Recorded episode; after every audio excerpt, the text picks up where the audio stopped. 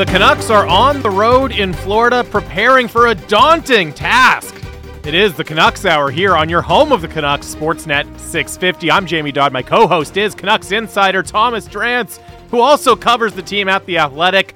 And Canucks Hour is brought to you by Avenue Machinery. Being a champion takes foresight. Build your company to win for years to come with fuel efficient and reliable Kubota skid steers, excavators, and loaders from Avenue Machinery. Visit avenuemachinery.ca. Drancer, the uh, the Canucks down in your old stomping grounds. Oh, it, Getting set to play the Florida Panthers tomorrow. it pains me to not be there. Like it pains I me. bet. I mean, there's a lot of old friends, a lot of people I'd have loved, just absolutely loved to see.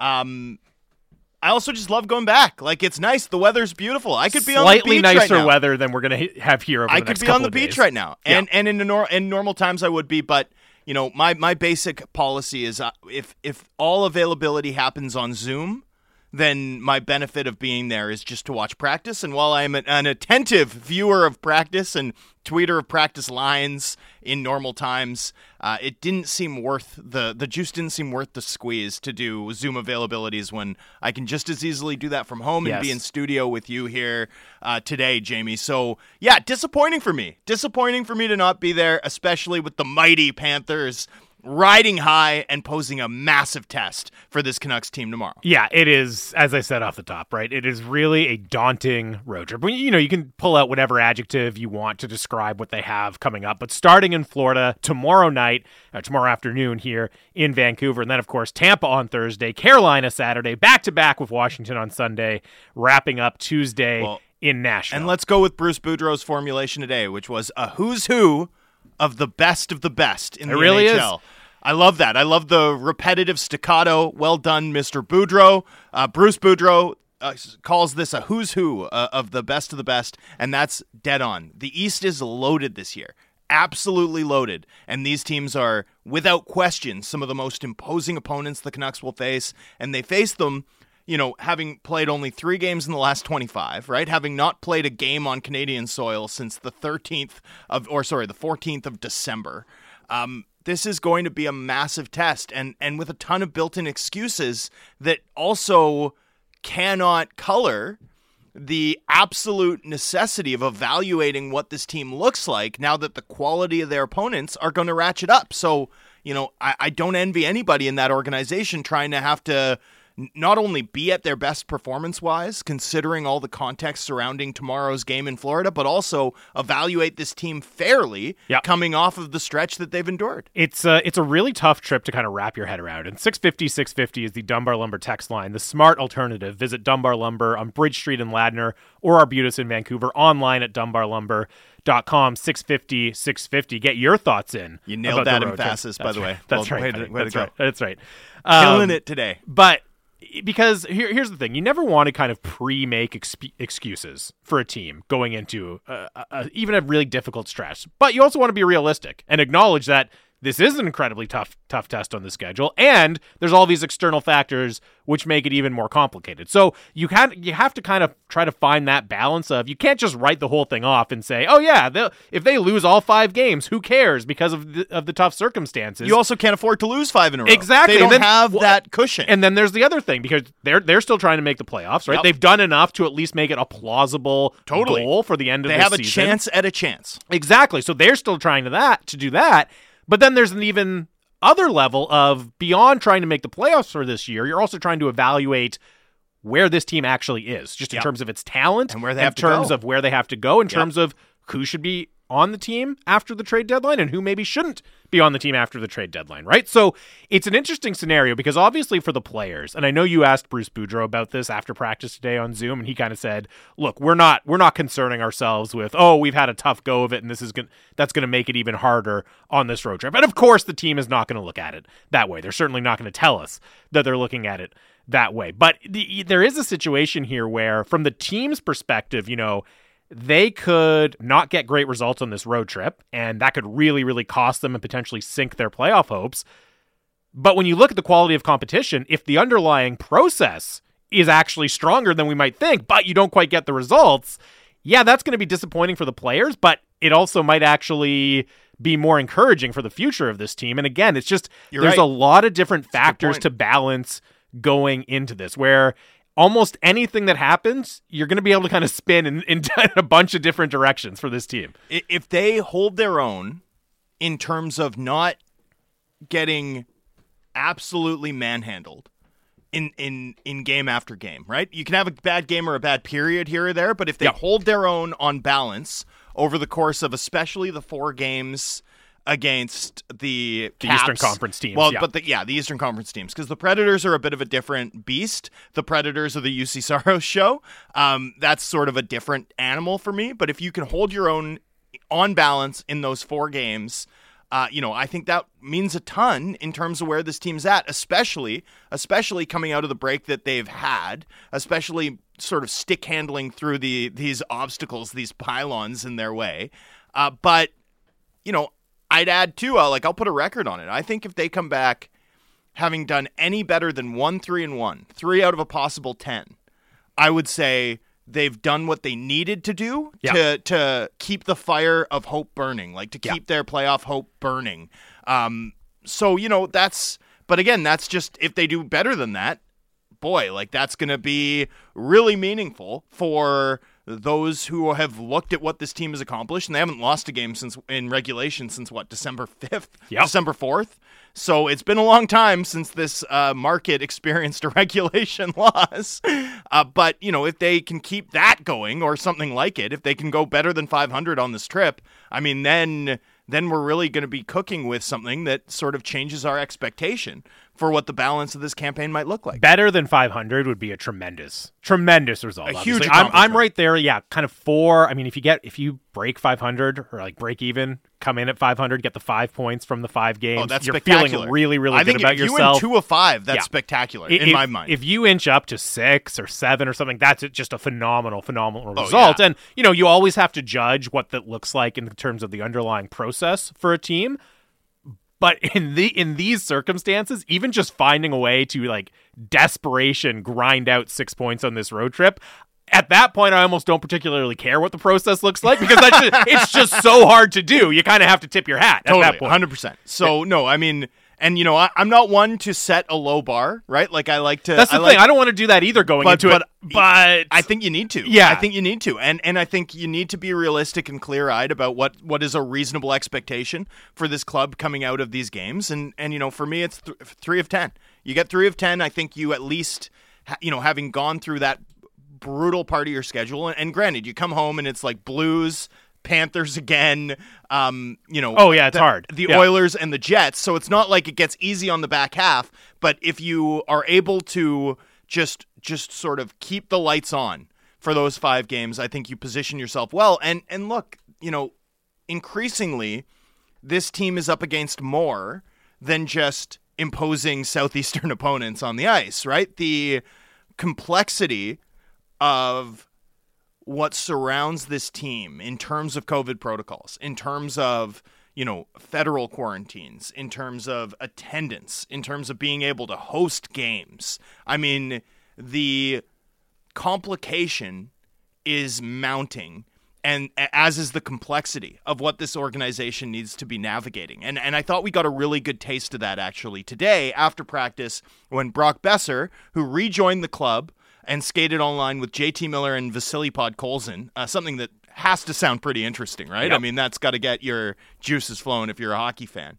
Um, but he spoke with the media afterwards and discussed what happened with his quarantine, and I think it's a fascinating window into what this club is coping with. And let's hear from Brock Boeser right now on that topic. Brock, good afternoon. Nice to see you back. Maybe can you just start off with what the last couple of weeks has been like for you, Brock? Yeah, I mean, it wasn't great. Uh, obviously quarantined five days in states, and then came back, and I think there's a lot of miscommunication on what was agreed on and what actually happened, and quarantine another five days, and they still wanted us guys to quarantine more. I know the other guys are still stuck until Wednesday, so I feel really bad for them. Um, it's just a really crappy scenario. What was the, you, you, sound frustrated. What was the misinformation, Brock? Maybe clear it up for us. Well, I mean, it's, I mean, it's just frustrating because, you know, us guys quarantine like we're supposed to. And then, um, you know, we, I think I'm not sure exactly who talked to the government and told us we got the okay to only quarantine another five days. So that's 10 days total. And now the government made the guys quarantine another 10. So um, that's 15 days total for those guys. So, I mean, it's, it's not, um, I don't think that's really great for them. And, um, you know, it's just a really crappy scenario, like I said. Next up is Ben Kuzma, Post Media. Uh, hey, Brock, a, a, couple from me. Uh, let, us start in Anaheim. Uh, what do you do uh, in five days of isolation? I mean, obviously, you're confined to the hotel room. What were you able to do? How did you uh, keep yourself sane and maybe a little bit fit? What were you able to do in, in Anaheim in those five days, Brock?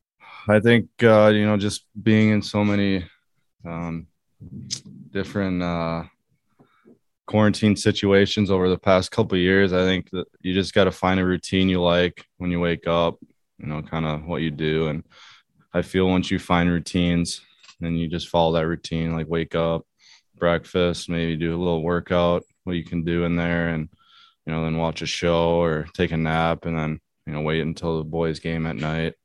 Um and just luckily when we i was in there for five days the boys played three of the night, so that really helped. Just kind of buy time until the game's on, and then you know it's nighttime and bed bedtime at, um, at that point, and you know obviously watch a lot of shows. I got an Xbox delivered to the hotel, so played some golf. The Wi-Fi wasn't great, so I couldn't play Fortnite, but uh, that definitely bought some time. You know, Brock, in, in dealing with your agent, uh, he expressed as much frustration as you. I mean, you did your five days, you took the flight to Vancouver. Uh, was it your where you have the mind that listen there there's this 10 day nhl quarantine and that's what we're trying to abide by here. And there's the border services. There's another agency that looks after quarantine and then you have the federal government.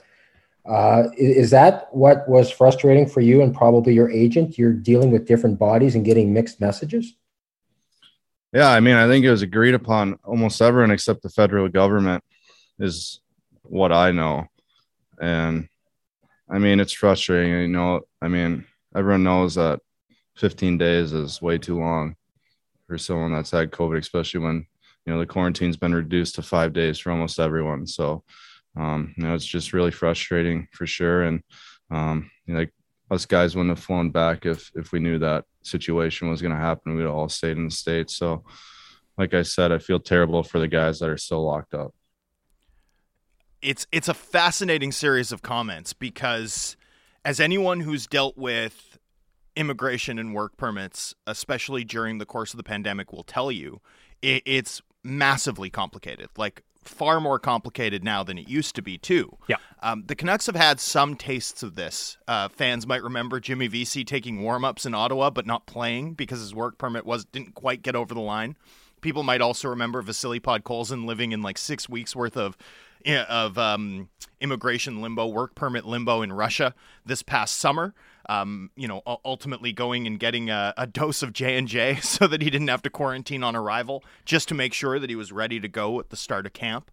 Um, the fact is, is that you can have everything set right, and then on crossing the border, right? Uh, the the the border guards themselves, the federal enforcement officers who actually oversee that, can take a different imp- uh, imp- like have a different interpretation of the rules as they apply to you and mandate things that result in a 15 day quarantine, right? Or a 14 day quarantine for players. So, you know, sounds to me like that's what happened from reading between the lines of Boeser's commentary and, and, asking around a little bit, although I don't have it completely locked down exactly what occurred. That's what it sounds like occurred.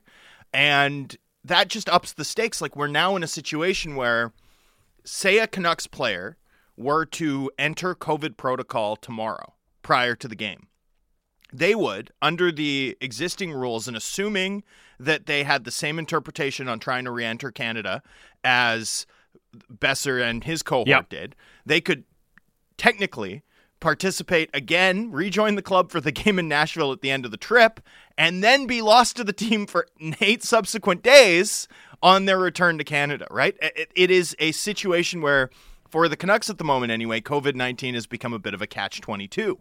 And to add to what the club is navigating in terms of the totally different stakes of testing positive for them right now in the United States versus when they're at home, right? A po- possibility of two weeks out of the lineup versus five days or until you test out, right? In terms of navigating that, th- there's an additional layer for this team, which is what do Canucks home games look like, right? And and we haven't seen one in an awfully long time, with the game on Saturday being a relatively late postponement.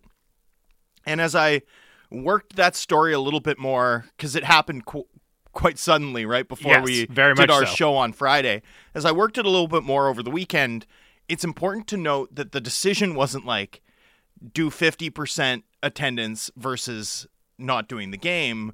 I, I do think that the size of the Canucks event, and I, I implied this on the air on Friday, but the size of the Canucks event, 50% at a Canucks game is 10,000 plus, and that is of a different scale than a 50% Abbotsford Canucks game or a 50% Vancouver Warriors game. Uh, you know, I think the team was looking at something closer to a quarter of attendance and no F&B, no food and beverage being served in sort of balancing whether or not to play or not. And, you know, that's a totally different equation from the club's perspective, not just from a generating revenue standpoint, although that's obviously key here, uh, but also from a game experience standpoint. And so you get to this moment where the Canucks are going to Florida and DC and North Carolina, where these teams are just dealing with a smidgen of complexity in comparison with what the Canucks are dealing with. And, you know, that's not to say that they don't have their own issues. Uh, I know that, you know, Ryan McDonagh's day to day with a non COVID illness in Tampa Bay. Ross Colton, Stanley Cup winning goal scorer, is on the COVID protocol right now. So teams are all navigating this, but not equally. And the scale of complexity that the Canucks in particular are dealing with is absolutely through the roof to the point of creating, you know, almost an unequal playing field, right? In terms of operations. Um, you know, I'd, I'd probably add uh, that, you know, they are rebuilding their front office, right? The, the, the folks who tended to handle the logistical elements, uh, including immigration, uh, for this club are no longer there. And, and so it's hard to figure all of this out and, and make it all work. And, you know, that's another thing that the club is going to be contending with, not just through the next five days, but through the next few months, um, probably in a situation that's, you know, more complicated than just about any team in the league, but but shared among the seven Canadian teams.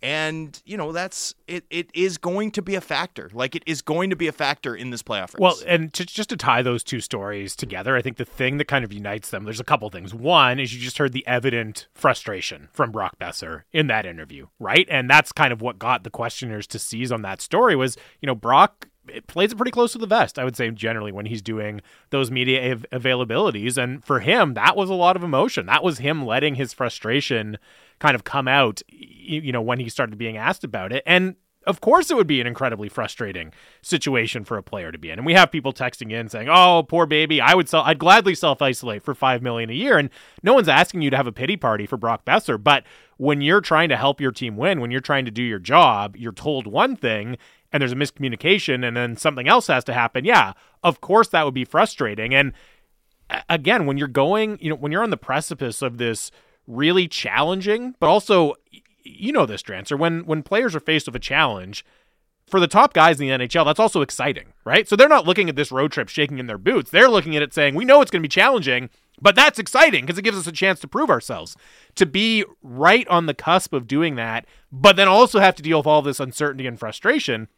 Yeah, that would be that's much less than ideal. And then the other thing that stood out to me in your reporting on the cancellation of Saturday's game, and then also in Brock Boeser's experience, is just how quickly things change, right? Right. The day to day, hour to hour uncertainty. If you think things are going to be one way, we all thought that whole week they're going to play the Senators on Saturday. Everything we heard, Bill Daly said on Thursday, yep, that game's going to happen. Everything we heard suggested they were going to play Friday. Nope. Same thing with Brock Boeser, right? Okay, here's how it's going to go. You're going to get back into the country. This is you're going to be your quarantine period. Oh, no, actually, it's changing again, it's not about, you know, pitying these guys or feeling sorry for them. It's about acknowledging the reality that that's a real those are really challenging circumstances. Yeah, well, and, and understanding too, if you you know, we're so used to experiencing hockey based on what we see in the broadcast window, right? Like you see the game, and that is your lens into.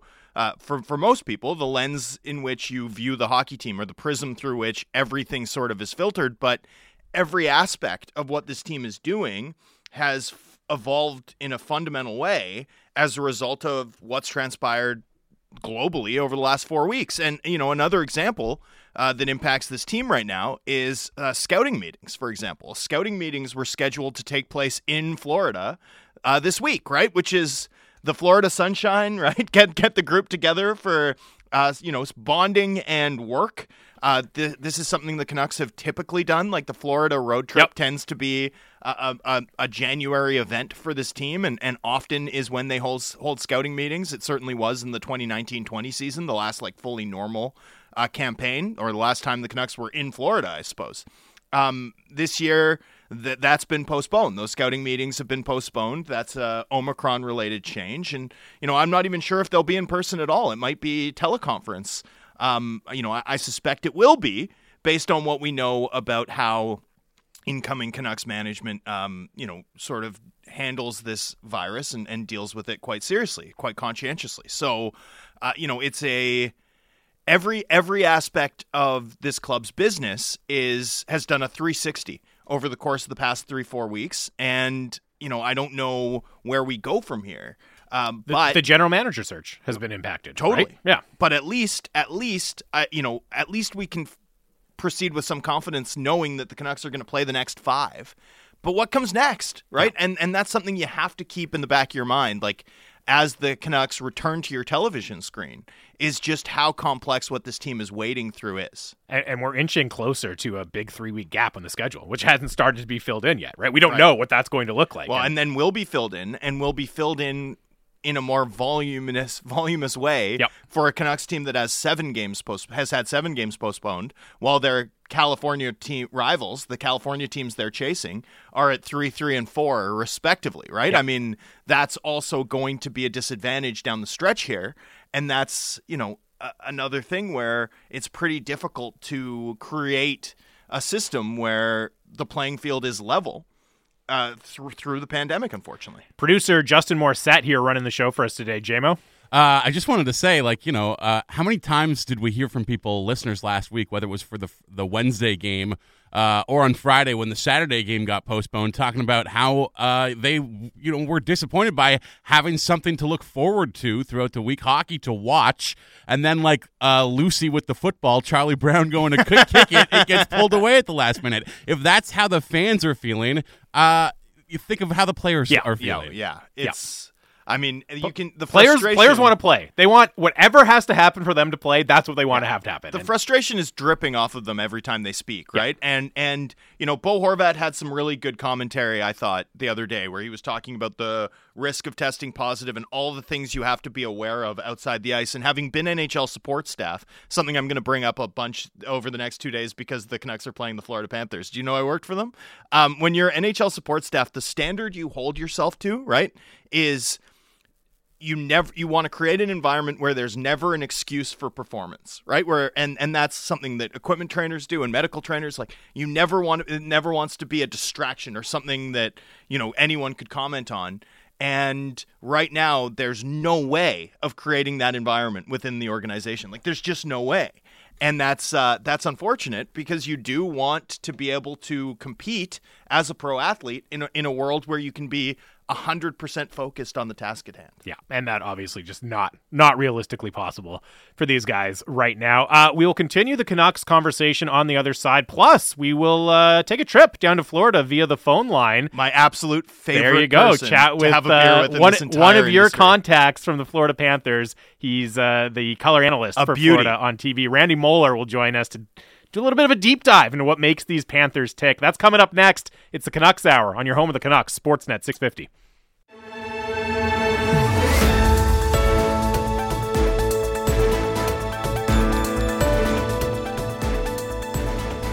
Welcome back. It is the Canucks Hour on your home of the Canucks, Sportsnet 650. Canucks Hour brought to you by Avenue Machinery. Being a champion takes foresight. Build your company to win for years to come with fuel efficient and reliable Kubota skid steers, excavators, and loaders. From Avenue Machinery, avenuemachinery.ca. Jamie Dodd and Thomas Drance here with you. The drought is almost over. Almost over, Drancer. The Canucks hockey drought. Tomorrow, and knock on wood, whatever, you know, superstitious thing you need to do to make sure that I'm not jinxing it, but I, I feel very good about the proposition that the Canucks will be back on the ice for a real live NHL game tomorrow against the Florida Panthers. Not a moment too soon. Yeah, wipe the sweat off your brow. Canucks Yes. hockey is returning at last. Thank goodness. Thank goodness. And we will uh, connect in just a few minutes here, a few moments with Randy Moller, former NHL defenseman, longtime Florida Panthers analyst as well, to dig into what is behind the fantastic, fantastic campaign that the Florida Panthers have been enjoying recently. Lots of great texts coming in. Uh, we were talking about what the Canucks need to do on this road trip to kind of well to, to accomplish a couple of things. One, tell us a little bit more about what this team is. Two, hang tough in the playoff race. Unsigned text comes in. I'd feel bad for these Canucks, but they made their own bed in the first 30 games. Boo friggin' who? I mean, it's not wrong. They did make their own bed to a certain degree in the first 25 games. I mean, it doesn't change the fact that you're still trying to lear- you know gain information about this team and you have to give them credit for as you said giving themselves a chance at a chance down the stretch here they've certainly turned their fortunes around but yeah i mean they certainly did dig a hole i i, I understand that attitude to a certain degree maybe i wouldn't be quite so caustic about it as the inside texter I would be. I would be. Yes, you So would be, I appreciate the tone of that text. That's, You would be. That- that's right up my heart. that might have been from your burner now that I, uh, now that I think about it. That's a, a classic bit more. level of Thomas Drance negativity, texting into my own show. Yes, exactly. When there's not enough negative text in the inbox, you just got to seed some of them in there yourself. Like, man, pe- people are just too positive about the team these days. this person has only mean things to say about me, Jamie. Uh, we had another uh, text come in. Ray from Courtenay says, if Brock and Petey come back and Petey is playing like Petey, eight points is Ray's goal. I mean, eight points would just be a phenomenal, phenomenal result. Like, there's, there's no, if you if you there's no getting through around that. if you go through and win four against That's Tampa, incredible. Carolina, the Panthers, and Washington, um, you know, let let's let's book the ring fitting. Yeah. I will say Ray's point about if Petey is playing like Petey, that that to me is a really good point, and it's, it's obvious. We've all been waiting for it, but you know, you posted the lines uh, on your Twitter from Canucks practice down in Florida today, and just to run through them quickly before we get Randy Moller on here, it was uh, Vasily Podkolzin with Miller and Boeser, Pearson, Pettersson, Hoglander, Dickinson, Horvat, Garland, Highmore, Lammikko, and Motte. And, you know, people look at that top nine in particular, and you've got a guy like Horvat and Garland on, on what's lining up as your third line, and people are pretty excited. But to kind of justify that hype for that top nine group of forwards, eventually we need to see the real Elias Pettersson, right? Because with the real Elias Pettersson, then yes, that is a genuinely exciting top nine. Speaking of genuinely exciting, the the, the man, the myth, the legend, Mr. Randy Moller. Randy, thanks for joining. The, thanks for joining the show. How are you? Uh, great, great to be on. How are you doing? I'm doing well, man. I, I miss you though. I must say, I miss you ex- an extraordinary amount, and I'm so sad that I won't get to see you this week. Um, but but we're excited to have you on. Let, let's start. Let's start with the the big burning question that fans in Vancouver want to hear. How's Olli Juolevi doing? Uh, well, you know what? It, it was kind of tough on him because when he first was acquired, uh, you know, he he got he got injured, and then he, he came back and practiced, um, and then he went down. If if my memory is correct, I can't I can't remember what I had for breakfast this morning, but uh, but then he went down to Charlotte American Hockey League, and I believe he got injured down there in the in the first game. He had to come back, do some more rehab. So it's been kind of it's been kind of a process. Um, he did play in Dallas though uh, a few games, a couple two games ago when the Panthers played in Dallas on what was that Thursday last Thursday, and I thought he played pretty well. I mean.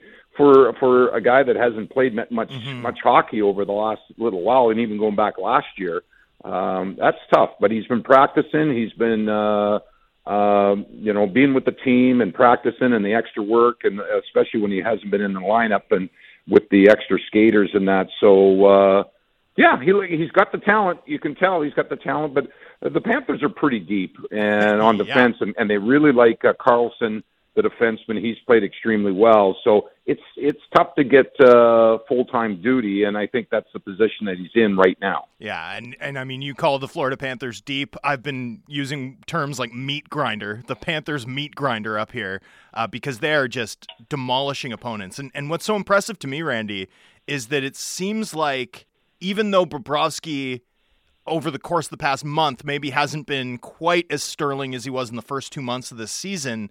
Like it almost doesn't matter for this team. They just put up six or five if they need to, and and kind of win. What's I mean, how does this Panthers team compare to what you've seen in the past? Um, how have they gotten here aside from you know significantly upgrading their PR department? I, I don't. Yeah. uh, the, the the the long-winded answer is the, uh, no, actually, I'll do the, the short version of that because the long-winded is uh, your fans don't want to hear it. Uh, is the the pace that they play? It, it's mm. it's phenomenal. They just they just are relentless with the speed.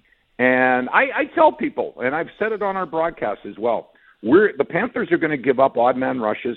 We average at least one giving up one breakaway, sometimes two breakaways a game because that's the way that this team is built with the five man attack. As soon as there's puck possession and and in a nanosecond of the transition, all five players are activated, uh, five skaters, and they are going. And the speed that the Panthers have, and uh, you know, and the, and the tempo and the pace that they play, a lot of teams have had some difficulty. And the true test was on Saturday night mm-hmm. when I was going back even a couple of years. I've I've been telling people that the Carolina Hurricanes are the fastest skating team uh, in the league, and and the Panthers for the most part had them pinned in their own zone on Saturday night, and uh, they won the speed department in, in that game as well. So that was a real measuring stick for me, I, and I think that the team as well. But that, that's kind of the short answer. Is is yeah.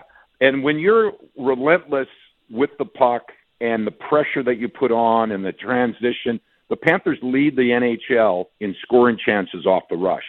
So mm. if you're going to lead in that department, then obviously you're going to create those scoring chances.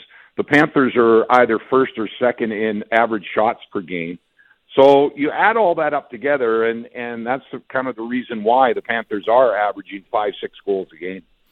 Randy, what kind of expectations does the team have for itself as we start to look ahead to, you know, the end of the season and going into the playoffs? Because, you know, they've kind of taken this step from, you know, a very, very good NHL team to clearly one of the elite top teams in the league this regular season. But we also know there's, you know, the history of, of some frustrating playoff appearances for the franchise. How do you think this team sees itself looking ahead to that th- those playoffs? Well, the way that I can answer that question is – go back to last year mm-hmm. and that hard fought uh, playoff series in the first round with the Tampa Bay Lightning, who won back to back Stanley Cups. They they came out of that obviously disappointed. They lost that series, but you talk to a man on the, the players, and they really learned and they uh, matured and know what it takes now to win. And We've seen it with so many teams, the Washington Capitals. We saw it with Pittsburgh before they won their first uh, Stanley Cup with in the uh, Sidney Crosby era. That hey, you got to take some bumps and and to uh, to uh, experience maybe some disappointment to know what it actually takes to win consistently in the NHL and when it counts in the playoffs. And I think even though it was disappointing that they that they lost to Tampa Bay, I think they came away with, you know what, this is really going to help us down the road. And they came into this season and they just continued the way that they played in the playoffs with the aggressive, the aggressiveness and the skating and the speed and the tempo and and and that and they the the, the pieces that Bill Zito has added to this team over the last mm. couple of years has just been phenomenal. Just phenomenal. I mean, Carter Verhaeghe I mean, they pick up Gus For- Forsling, um, yeah. who is legitimate top four uh, uh, defenseman on any team in the NHL. They pick him up on waivers from the Carolina Hurricanes. These are the moves that are that have really elevated and, and given this team the depth. They went into Carolina the other night, and and well, even even in Dallas uh, on Thursday, where they're missing Bennett because of the suspension. They're mm-hmm. missing Reinhart, COVID. uh, uh, uh, Marchment, Mason Marchment, and and then they they didn't even have Hornqvist uh, available because of COVID uh, protocols in Carolina, missing four regulars, and it doesn't seem like it even matters to them anymore. They they players have been in and out like every team. Every team has gone through this and that, but it just doesn't seem like it affects the Panthers the way that it has affected uh, other teams that have lost players due to COVID. Yeah, I, I want to talk about some of the players that they were able to add, especially prior to the 2021 season, right? That that off season of of 2020 coming out of the bubble experience for for everyone in the NHL. And it, it feels to me, Randy, like in a lot of ways the Panthers almost, you know, and, and it, it sucks to put it this way because so many uh, people have had such harrowing experiences, but they sort of were able to come out of the pandemic stronger relative to their opponents, right? They Yeah. it, it felt like it felt like, you know, up in Vancouver anyway, it felt like the club all of a sudden wasn't spending and wasn't bringing in depth pieces. And the Panthers, meanwhile, took a bunch of shots on Lomberg and Verhaeghe and Duclair, and you know some of them didn't work, right? Vinny Hinostroza, Kevin Connauton. Like for every for every Gus Forsling you mine, you also took a shot on a guy like Noah Juulsen, now in the Canucks organization, who didn't quite pan out. What what what do you think has been the key to how the Panthers have been able to position themselves relative to the league through this sort of period of, of upheaval? I, I, I think it started, Thomas. I, I think it started when when Bill Zito came in, and they knew.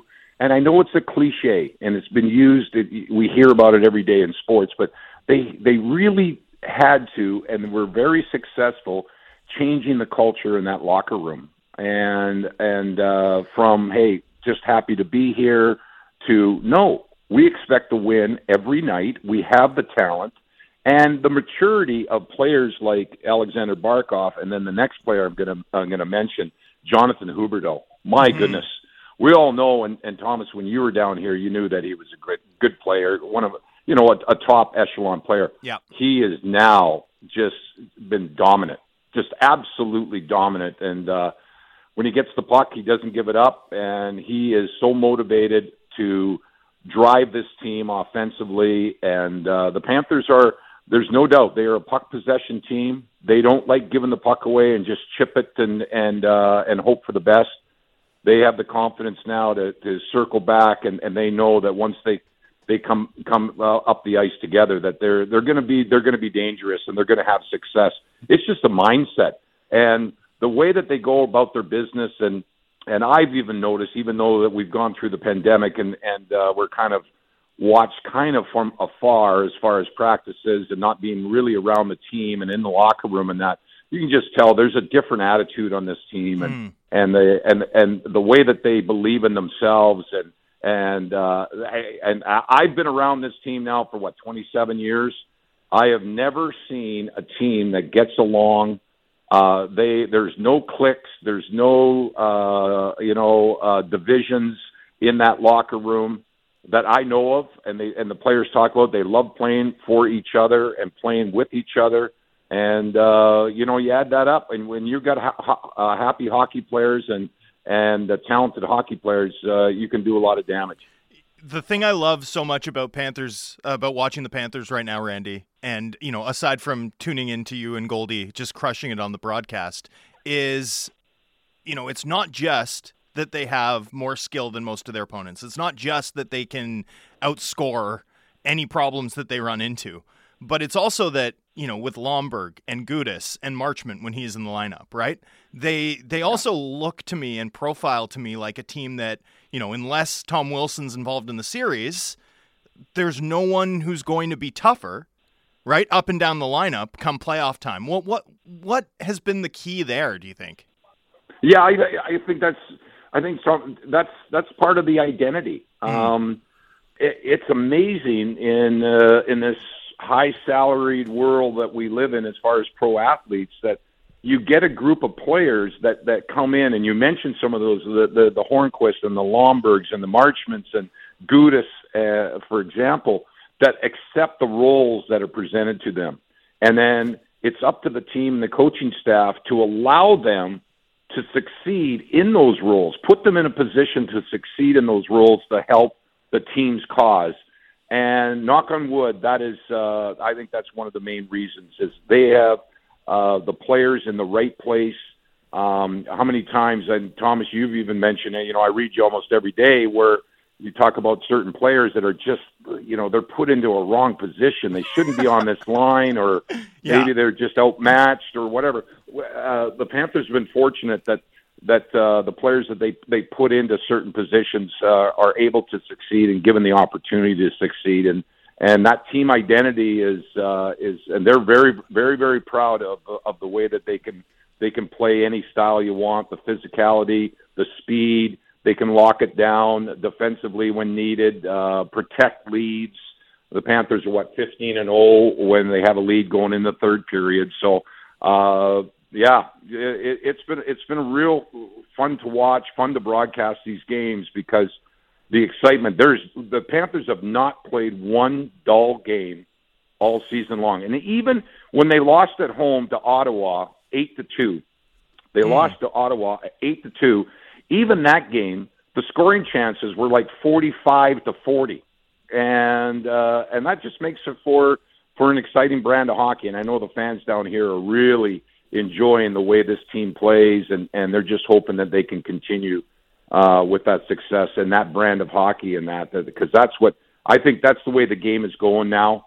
Um, the, the the speed and especially the involvement and the activation of the defense Yeah.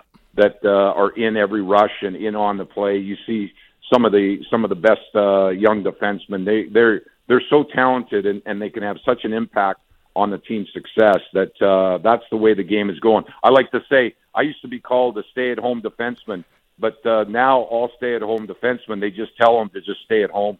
a few more minutes of Randy Moller, former NHL defenseman, as you heard, and Florida Panthers analyst as well. And I wanted to ask you, Randy, specifically about Aaron Ekblad. And, you know, he's still a young player, right? He was only taken in the 2014 draft, but it's been interesting because since he's come into the league, there's been this wave of Cale Makar, Adam Fox, Quinn Hughes in Vancouver, of even younger defensemen who have, you know, captured so many of the headlines, so much of the attention around the league.